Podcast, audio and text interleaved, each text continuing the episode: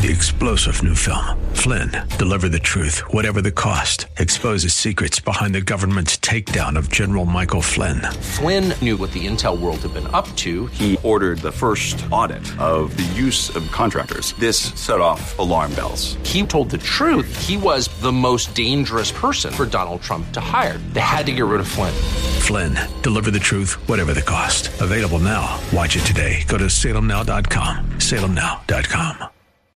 This is the Pro America Report on The Answer San Diego. Welcome. It's Ed Martin. It's the Pro America Report. Great to be with you tonight, and uh, thank you for tuning in.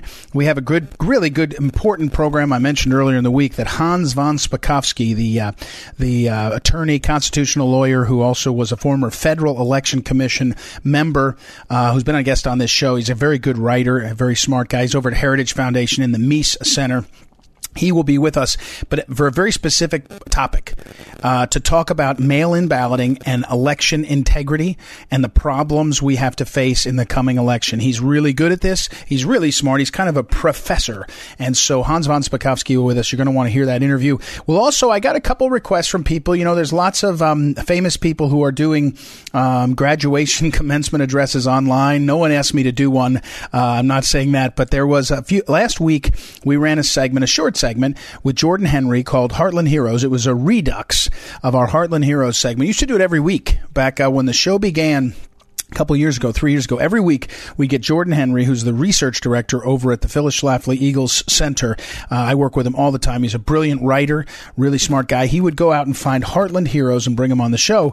We haven't done it in a while, but last week we ran a segment, short segment, about some of the folks that are graduating and how they're heroic and what they're doing. And, you know, obviously aware of how much has changed for people who are graduating from college and high school in a time of, you know, this uh, uh, great pause. So we'll we'll replay that at the request of a couple of listeners. So you'll hear that in a few minutes.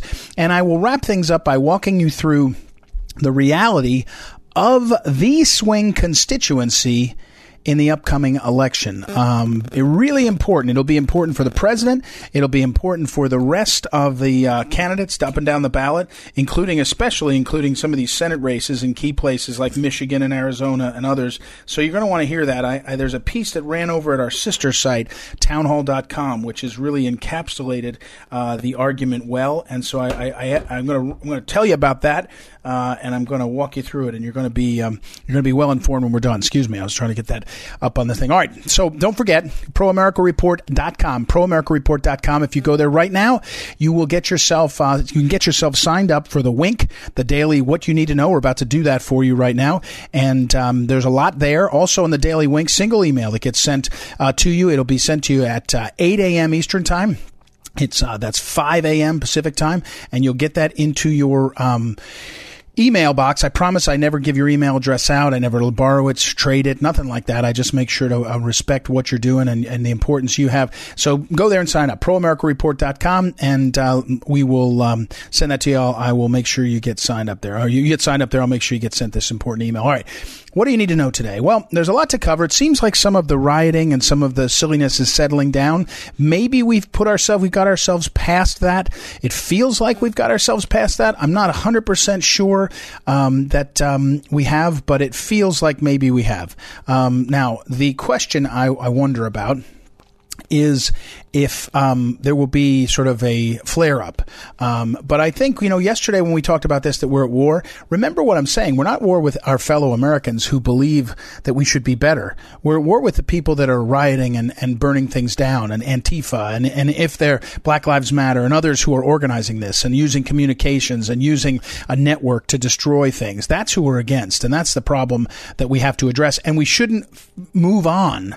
We should not move on we should uh, get ourselves focused and go ahead and uh, and and track all those folks down. That's a big part of this. That's something that we need to do, and uh, I hope you will um, uh, help me and support uh, us doing that and staying focused on. Um, on that task. All right, but what do you need to know today? If you saw the headline on the on the show when I was on uh, when I was on the um, uh, on the um, uh, Periscope, or if you go look at uh, Edmar, uh, uh, ProAmericaReport.com, you'll see the headline was um, about Roger Stone And uh, that, that's what I mean by knowing the bad guys. So I just started to tell you we need to know the bad guys. Antifa, we need Antifa's bad. We need to know the bad guys, uh, the organizers of these riots. But we also need to know the good guys.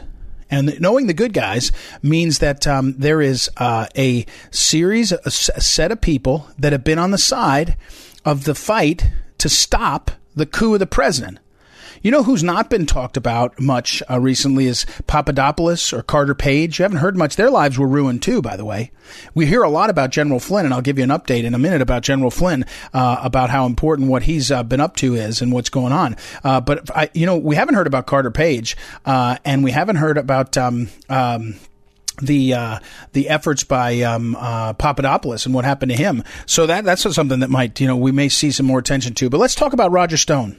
Earlier today, the president, uh, or in response, I think last night to uh, uh, a um, uh, a comment by a, a post, a, a Twitter, a tweet by somebody, he retweeted and said Roger Stone can sleep well at night, meaning implying he's not going to serve jail time, which is good which is good and it's important. And the reason it's important is because the simple fact is this. If you look now, and you have to go back and look at it, the history of what has happened, the fact is that Roger Stone was protecting and trying to stop the coup against the president. He literally was saying, I won't roll over and do like a lot of other people did and tell you a half truth and, uh, and, um, uh, and, and, um, uh, and try to find a way to, uh, to, um, you know, implicate the president or others. Um, the, but, but the fact is, he stood up. He stood up to the, he stood up to the coup. He stood up to what was going on. He never backed down. And and what was that? What happened to him? He was he was decimated. He made to pay massive legal f- fees. Then he was put on trial in what can only be described as a kangaroo jury, a jury that seemed to have like a jury forewoman who uh, uh, was tweeting against him either during the trial or up until the very moment of the trial, and nobody seemed to notice. You got to wonder at a certain point about these the swamp lawyers that they think that they just no one should be. You know, they're so sure of their righteousness. These prosecutors that nothing else matters to them. They don't think they have to be abiding by any of the, whether it's a code of decency or the code of, uh, uh, uh you know, actual code of conduct for lawyers. They, they don't they don't care. They're they're not the, they don't have to be bound by that is what they seem to think. And so Stone goes through this trial and it's up on appeal by the way. We had David Schoen on the show. If you go to proamericareport.com right now and do a search, you'll see the segments with David Schoen, the lawyer for uh, Roger Stone up on appeal and um and and he's up on appeal. So but more important than anything, this president needs to step in and pardon Roger Stone. I think he's going to do it, but frankly, he's just got to do it.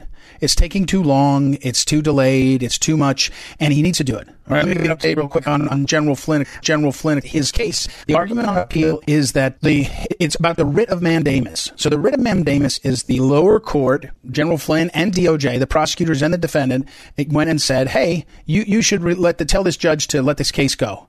And the judge said no, Judge Sullivan. So now it's up on the Court of Appeals. The Court of Appeals has set a, a, um, a hearing for next Friday, a week from tomorrow.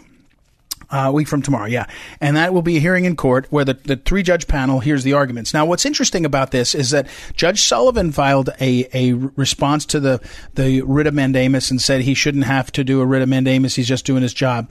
But a bunch of other people, including Senator Cotton, U.S. Senator and former Attorney General Ed Meese and a few others filed amicus curiae with the court saying, here's why it has to stop. It should stop right now. And, um, and the fact is that I think it's going that direction, but it's another 10 days. It's another two, maybe three weeks. And how long is this going on? And just think about the money that's being spent by General Flynn and his team, and actually DOJ also, because the judge, Sullivan, doesn't want to do his job. It's a crazy situation, but it looks like it's headed to resolution. I spoke with General Flynn a couple days ago. He was in um, he was in uh, good spirits as usual. You know, very uh, very um, uh, kind of even keeled on it, and he is uh, you know just pushing ahead and, and thinks it'll resolve itself. But watch for those things. But back to my point and what you need to know is know the bad guys. We're going to get to the bottom of Antifa, anyone else who is leading the charges to make this bad stuff happen, and then know the good guys. And don't be afraid to protect the good guys and to do the right thing for the good guys. You're not going to get any credit in the media. In fact, you're going to get the opposite. But the fact is, it's the right thing to do. It is legitimately the right thing to do, and I think the president will get there. But I want him to get there sooner on Roger Stone, and I, I hope that the Flynn thing is resolved uh, quicker too. So, all right, we're going to take a break. When we come back, we'll hear from Hans von Spakovsky on voter fraud, another thing we have to worry about this fall, voter fraud, and a lot more. It's Ed Martin here in the Pro America Report. I'll be right back. This is the Pro America Report on The Answer San Diego. Welcome back. Welcome back. It's Ed Martin here to Pro America Report. I, you know, I just was uh, telling our, our old friend Hans von Spakovsky, who is uh, over at the Heritage Foundation, wears a couple of hats, former member of the FEC, the Federal Election Commission, um, as I, you know, I, I, election expert, true, but a constitutional lawyer and a, and a great analyst. But I was just telling him, I want to talk about mail-in balloting, and I want to walk through this because one of our viewers, one of our listeners emailed me and said, slow down on this mail in balloting. So, uh, welcome back, first of all, Hans, to the program. How are you? Ed, I'm doing fine. Thanks for having me back. Well, it's great to have you. So let let's tell our listeners. So when when when we hear all this talk about mail-in balloting and and that the so that there's there's absentee ballots and there's mail-in ballots. There can be mail-in ballots to every citizen. So what are we really talking about? Like the what is the sort of universe of ways you can vote other than showing up in the polling place on election day? Well, look, 45 states and the District of Columbia have absentee ballots. And in uh, about two thirds of those states, you don't need an excuse to vote by absentee ballot. And, that, and, and what you do with that is you request the absentee ballot from your local election official. They mail it to you, you fill it out, and then you can either mail it back or you can hand deliver it, or a member of your family can hand deliver it. Uh, in some states, unfortunately, other people can also come to your front door and offer to deliver it, but we'll, we'll talk about it in a second. In about a third of the okay. states, you need an ex- you need an excuse. So if you're physically disabled, you're sick, or you're going to be out of town on election day, if you're an overseas military uh, uh, guy, you can vote by absentee ballot also. Um, but the vast majority of people in those states vote in person. Mail-in balloting, it's the same process as, as an absentee ballot, except that five states including Oregon and Washington, uh, have switched to an all mail election. So they don't actually have polling places open. What they do is you don't request uh, a mail in ballot, they simply mail an absentee or mail in ballot to every single registered voter in the state. And of course, the problem with that is that you know, voter rolls are in terrible shape all over the country, including in, in those states. So they literally have hundreds of thousands of ballots being mailed out to registered voters when that voter doesn't live there anymore or has died huh. or otherwise shouldn't even be on the list. Right. So what is what then is ballot harvesting? It's when you you're able to go where you know someone is eligible to mail in vote or absentee ballot and get their ballots. Is that what that is? Yeah, like I said, in in every state you can either mail back your absentee ballot, you can deliver it yourself, or a member of your family can. But in some states, like California, they have legalized uh, vote harvesting, which means that in addition to you and your family, any other third party can deliver your vote. So that means that candidates, uh, people work for campaigns, uh, party activists, political consultants can all legally show up at your front door and say, "Hey, uh, I'm I'm here to collect your absentee ballot. I'll deliver it for you." And of course, the problem with that is that these are all people who have a stake in the outcome of the election, and handing over right. something as valuable as a ballot to them is a foolish idea because they might change it, they might alter it, they might decide, oh, I work for Democratic candidate. You've always voted Republican in the past. I'm just not going to deliver your ballot. Or they may try to intimidate and pressure voters to vote a certain way. We're talking with Hans von Spakovsky about uh, mail-in ballots and ballot uh, uh, integrity, uh, election integrity. So now we've got a situation where we have some states pushing for more mail-in ballots. Some have it already. Uh, what's the sort of top three problems with it. I mean, I've heard you could say there's, there's people that may have an interest in, in persuading people. Uh, you know, if the top three problems are X, Y, Z, are there three solutions to that, or you know, are where we already have mail-in ballot? What can we do? What walk us through that sort of how they match up? Well, look, the top thing states ought to do, not just for this, but all kinds of voting, is clean up their voter list. You know, take off people who are dead. Find find the people who have moved to other states and gotten registered there, so people can't double vote. You know, make sure you have an accurate list. Um, but the the other big problem with it is, uh, you know, I'm not quite sure how you take care of the problems of making sure that um, you're not going to get undue pressure, intimidation at your home, unless you ban vote harvesting. You tell folks, right. look, you can mail your ballot back, or you and your family can deliver it, but nobody else is allowed to deliver your ballot. That that's the only way I know of to do that. And look, every single bill pushed uh, by Nancy Pelosi in, in Congress is the exact opposite of that. They want to legalize vote harvesting in every state. Uh, we we're we're talking with Hans von Spakovsky. Um, and I, I, I, was thinking about how uh, we have a, I have a friend of mine who's in Iowa, and they they're you know recent elections, their primary elections, and and she was saying that she was going to go in and be present for all the vote uh, opening the ballots and all, but you're kind of too late to the party if you're just witnessing the opening of the ballots, right? Because as you point out, they could be mailed in or carried in, or or or you know mailed in by somebody who wasn't the real voter, and all this. So I'm not sure that solves the problem. Um, What's happening in places? I know you had a piece a couple days ago, uh, uh, Philadelphia, West Virginia. They have voter fraud happening, and they've admitted it. Um, what's happening with the voter fraud movement? Sometimes it feels like that ebbs and flows in terms of the willingness to prosecute. Are we on a Are we in a period where people are willing to get after this, and and they're they're willing to acknowledge it's happening? Well, the U.S. attorneys appointed by Trump seem to be willing to prosecute it. There were hardly any prosecutions during the Obama and Clinton administrations because they just weren't interested in doing that. So, yeah, we're at a good time right now, although uh, the fact that the feds are willing to go after it doesn't mean that state prosecutors everywhere are willing to go after it. In fact, a lot of them just tend to ignore the problem, unfortunately.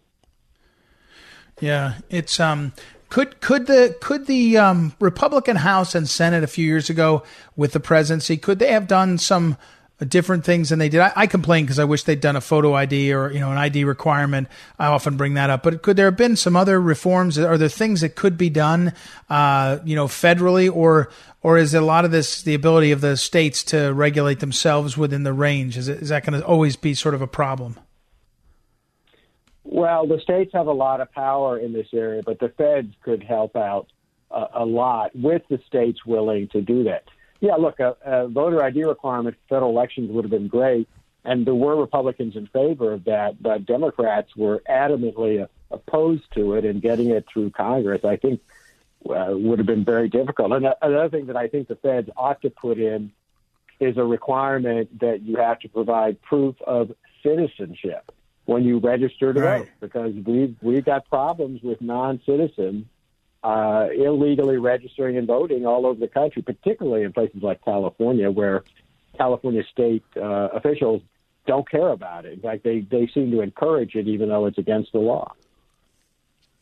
Uh, we're talking with Hans von Spakovsky again. Hans, one more question on this crisis in terms of uh, uh, unrest. You know, when you have, um, you know, I, I always uh, harken back to my time at the St. Louis Board of Elections, an urban Board of Elections. You know, when you had uh, security issues, and I, I, never, I didn't go through a situation where there was protests or rioting. So, but you'd have security uh, concerns in a certain area of town or a certain polling place. You'd have to adjust things. What kind of, um, what kind of concerns do you have about uh, the the intentional or just coincidental disruption of, of sort of our, our urban centers and others in terms of this rioting and things and what it could do for the fall?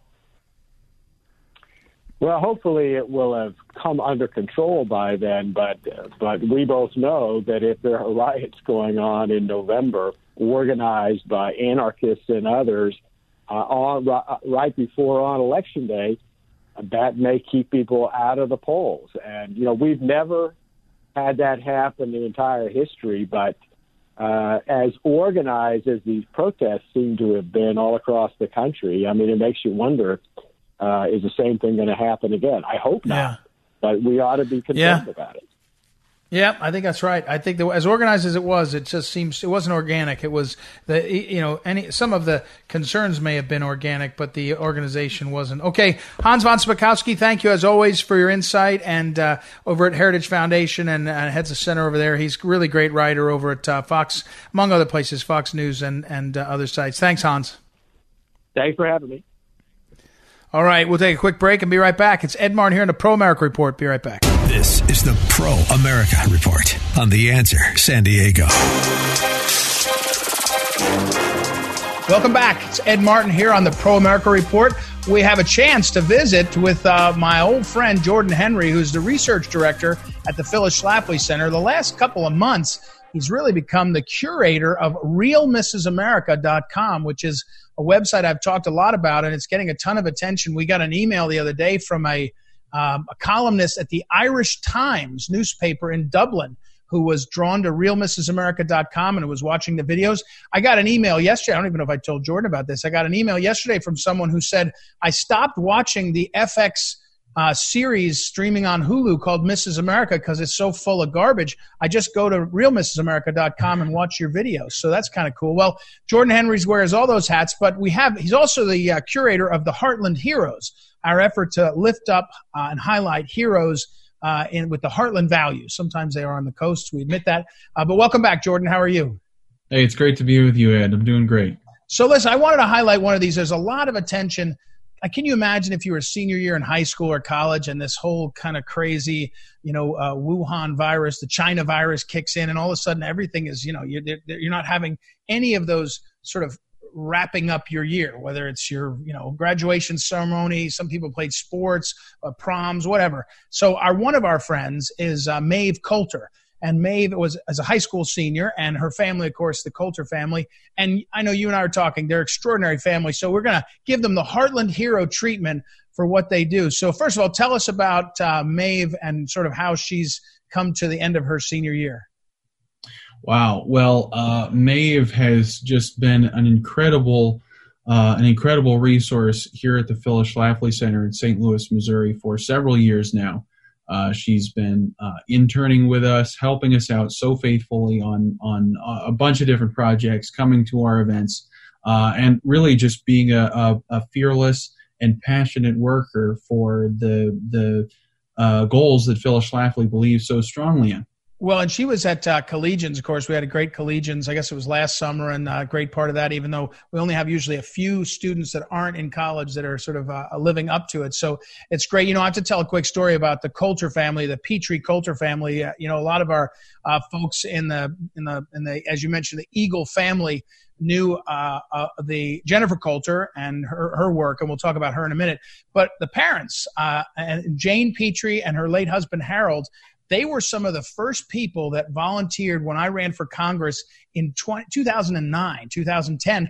And they, they were fearless pro lifers and conservatives, and then they were Tea Partiers and just wonderful presence. And of course, Harold uh, Petrie uh, had cancer and, and passed away a little while ago. It was a great sadness for that family, but just a dynamic family. I should say, Maeve's aunt, Teresa, Teresa Petrie, was the press secretary, wore that uh, hat in my campaign, and she was phenomenal. She was a former TV reporter. And so she had all that sort of natural ease on camera and ability to write. And uh, we came within a hair's breadth of winning that race. But it's a great family. Well, but tell us about um, Jennifer Coulter and Maeve, and then fill us in on the uh, recent graduation ceremony you went to. I think we, we really, they homeschooled, the, the Coulters homeschooled and had such success with their children. So walk us through that too, please.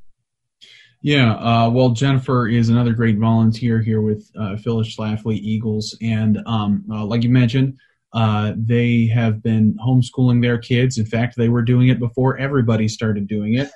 but uh, but yeah, so uh, of course the Coulters they don't ever halfway do anything. So when it was time for graduation, they went all out with their homeschool graduation from Oakley Academy is uh, the the school name that they came up with for their homeschool, uh, and so they just uh, did the the whole deal with a, a, graduation ceremony, and they invited family and friends to come.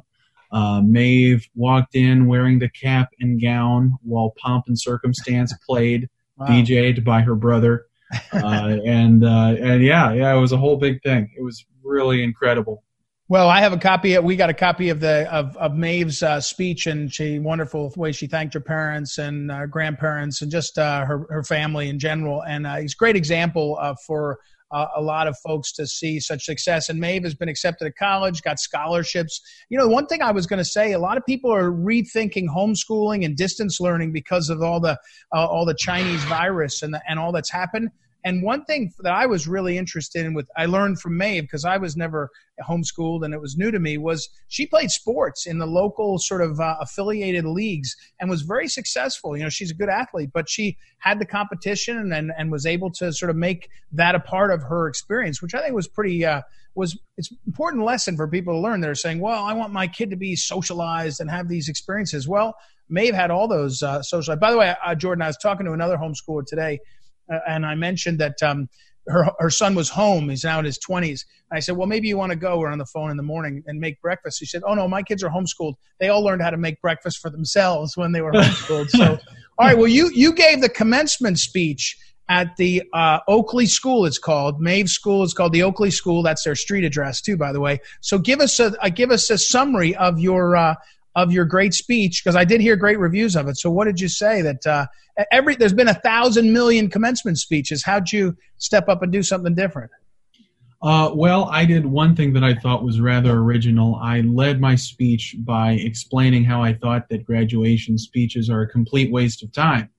Uh, oh, that's pretty good. Good yeah, setup. Yeah. Keep the expectations low. I get what you're doing there. Yeah, well, you know, see, it's it's kind of a cruel joke we play on high school seniors how they're so excited that they think that their academic career is over, and then we give them a big long speech about how the importance of lifelong learning and the torture never really ends. So right, right, uh, right. So yeah, I thought that was worth. What was what? Well, then after that point, what did you give? Give me, give me one, what one tip? You know, always wear your tie straight, or you know, wash your hands after whatever. When what? Did, any real tips you could wisdom that you could impart?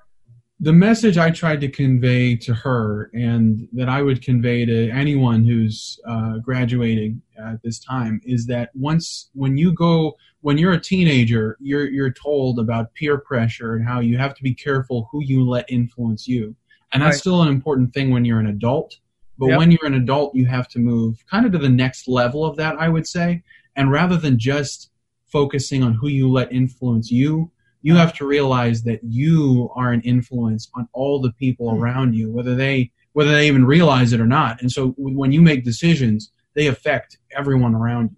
Huh. Well, that's that is good. Well, I, well, I can see why that was a hit, especially because you're just a kid yourself, and so that but have that kind of wisdom. That's good. All right, let me see that big uh, canvas print of Phyllis Schlafly. I know our listeners can't see it, but we're on uh, Zoom here. Yeah, look at that. Uh, there's a wonderful picture of Phyllis Schlafly with a stop ERA button, her eagle pin, American flag behind it that we presented to Maeve uh, on behalf of all of us that believe so much in uh, what she and others are doing. So good Heartland Heroes, uh, Jordan. Thanks for everything you're doing, and uh, we'll uh, we'll keep checking in on your baby, RealMrsAmerica.com, and see uh, what else is up there in these weeks. All right, thank you, Ed. Good to be on with you. All right, we'll take a quick break and be right back. It's Ed Martin here on the Pro America Report. Be right back. This is the Pro America Report on The Answer San Diego. This is the Phyllis Schlafly Report presenting a daily conservative pro family perspective since 1983 and continuing the legacy of Phyllis Schlafly. And now, from the archives of Phyllis Schlafly Eagles, here is Phyllis Schlafly. Today, I'm going to remind you that no cross is too small to escape being targeted for removal by the atheists. In Woonsocket, Rhode Island, a little town you probably never heard of, a cross has been standing in the parking lot of the local fire station for 97 years. Mayor Leo Fontaine said, The monument's been sitting there for 97 years and no one had a problem with it. And now someone from Madison, Wisconsin is so concerned? The cross was erected in memory of a guy killed in World War I and later rededicated in memory of three brothers killed in World War II. An atheist group from faraway Madison, Wisconsin sent a formal demand to the city asking that it immediately remove the cross from the fire station parking lot and also remove the prayer and the picture of an angel from the Woonsocket Fire Department website. The atheists may have selected this obscure target because this small city has little money and cannot afford a legal battle. This anti religion busybody group, called the Freedom from Religion Foundation, is now pursuing legal action in 11 other states. I'm going to read you the lovely prayer that the atheists are demanding be removed from the fire station's website. After I read it, ask yourself, are we going to put up with a handful of atheists banning this beautiful prayer from public life? When I am called to duty, God, wherever flame may rage, give me strength to save some life, whatever be its age. Enable me to be alert and hear the weakest shout and quickly and efficiently put the fire out. I want to fill my calling and to give the best in me, to guard my every neighbor and protect his property. And if, according to my fate, I am to lose my life, please bless with your protecting hand my children and my wife. This has been the Phyllis Schlafly Report from Phyllis Schlafly Eagles. When America turns our back on our Christian heritage, we shouldn't be surprised when biblical precepts like honesty, kindness, respect, justice, and freedom are abandoned. At phyllisschlafly.com, we still believe in rights endowed by our Creator. If you agree, find out more at phyllisschlafly.com. Thanks for listening to the Phyllis Schlafly Report.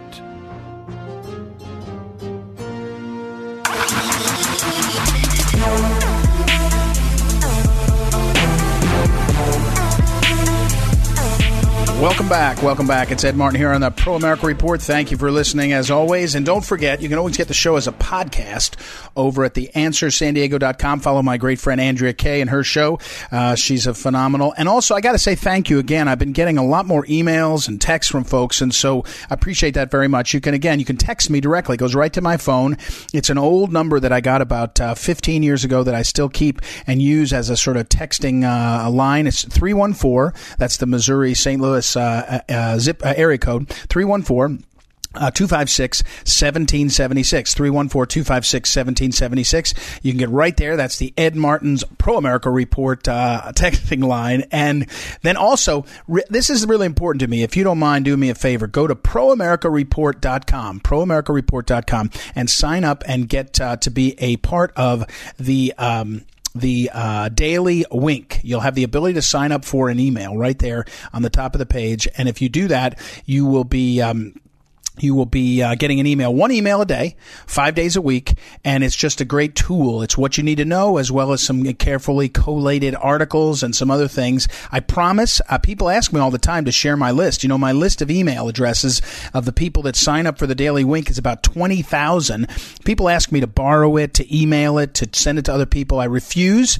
I never sell it, rent it, borrow it, I lend it to anybody. Nothing, because I want to be respectful of what you uh, are telling me and what you're saying. And so you can, by the way you can hit reply on the wink. That's another way to get right back to me. Or you can email me directly, ed at edmartinlive.com, ed at edmartinlive.com. All right, I want to uh, finish up today and I want to walk you through something that's very important.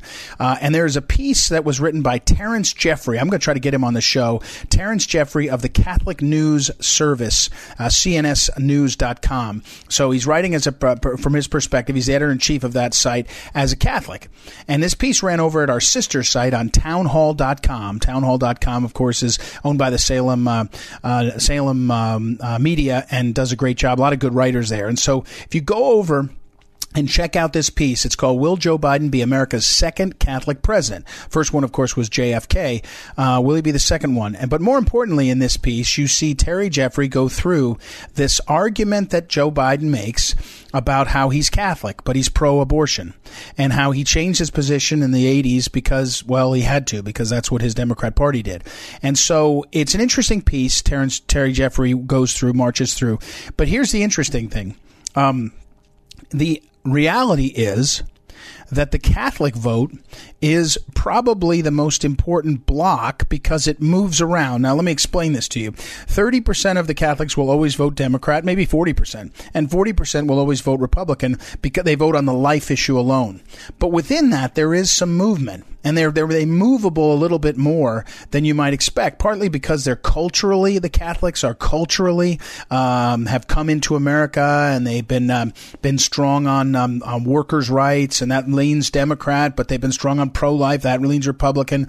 And so you get the sense of this. Uh, it's a, well, here's what happened in 2016. This has been written about a little bit but it's very important. Donald Trump outperformed anyone's expectation of his of, uh, uh, uh on Catholic with regarding Catholic voters. He won huge. Why? Well, there's lots of reasons why people think. Uh, some of it has to do with his position on China and jobs. Some of it has to do with his position on immigration. A lot of the Catholic voters thought, well, the, we expected our our communities assimilated when we came to America, and uh, you know the, the current you know group of uh, of immigration were feeling like it's too many, too fast fast and we need a pause, which happened to the Catholic community. You know, the, the massive influx of, of immigration in the 1910s and 20s and 30s. After that, there was a pause for about 25 years. And those groups, they were Italian and Irish and German and others, they assimilated. And it was part of, they also fought a world war shoulder to shoulder with uh, uh, other uh, U.S. citizens and, and they became, uh, they assimilated. Anyway, all that put that all aside. I will tell you my own theory on this is that um, the, one of the most prominent Catholics in the last twenty five or thirty years uh, was and is uh, the late Justice Antonin Scalia. And so when he passed away early in 2016, and when it became clear that there would not be a replacement on the Supreme Court for this famous Catholic, uh, conservative, pro lifer, people just knew who he was. When that became clear, the voters in America knew one person was going to pick a replacement for Scalia. Remember, voters vote shorthand. They voters will they, they look at things, the information, and they have shorthand for things. They don't. Most voters don't have the time. They're working too hard. They're busy with their families. They don't spend a lot of time doing analysis. No matter what you hear, that's why you'll see a million dollars spent on a TV ad that's pushing a single point and over and over again because a lot of voters will get that point. And if you pay enough and you, you hammer it home, it, it works. Well, Catholic voters voted for Donald Trump, I believe in large part uh, because they had the shorthand of Justice Scalia. And what's happening in 2020 is the shorthand is Biden's Catholic. Most Catholics don't track it enough to realize, well, he's Catholic, but he's for abortion. Um, you know, he's Catholic, but he's for the death penalty now, and these things that they would congruously, incongruous in terms of some of the teachings. But, but so, uh, uh, not the death penalty, by the way. I don't think that there's no contrast in, with Trump. So the question becomes, what happens in key states like Pennsylvania and Michigan and Wisconsin, where the blocks of voters that the energy is Catholic. So the, the, energy is amongst the the swing voters. I know swing's a little too dramatic, but the voters is how is their Catholic? What, what is their Catholic position? My my argument is you're going to see more conversation about Catholic voters because if Biden wins on the shorthand, uh, like Scalia, you know, someone will replace Scalia.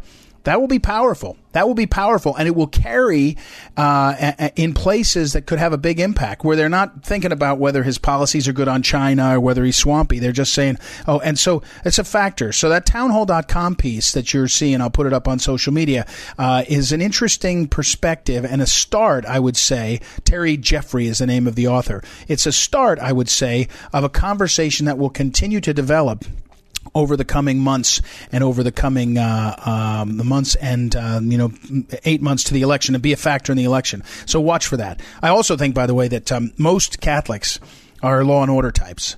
A lot of them are cops, families, military, and all. And I don't think that most Catholics, if you could poll them, would like what they saw with the rioting in the last uh, nine days, ten days. They they might support the idea uh, and, and poll high on oh racial justice and all, but who wouldn't? I'm for it too. But the question is rioting and personal property destruction and businesses being burned and killings. That uh, that law and order is something the Catholics um, they tend to to uh, be attracted to for lots of reasons including the relationship of the Catholic Church to hierarchy, and also, uh, but also because culturally, so many of uh, the Catholic uh, immigrant families served in the military, served in the wars, and had that sort of ethos um, um, um, as part of their uh, who they were. So, all right, that's all for tonight. Thank you for listening to the program. Uh, thank you, as always, uh, for tuning in, and especially thank you to Noah, our technical director, for doing a great job. Joanna for helping book the show. We will be back tomorrow night. stay well, be good, and don't forget visit Pro proamericareport.com to find out all of all these segments from today's show, whether it's the replay of Jordan Henry's uh, uh, Heartland Heroes, uh, the conversation we had with Hans von Spakovsky on voter uh, fraud and protecting the elections. All that's available over at proamericareport.com. Look forward to talking to you tomorrow night. It's Ed Martin here on the Pro America Report. Talk to you then.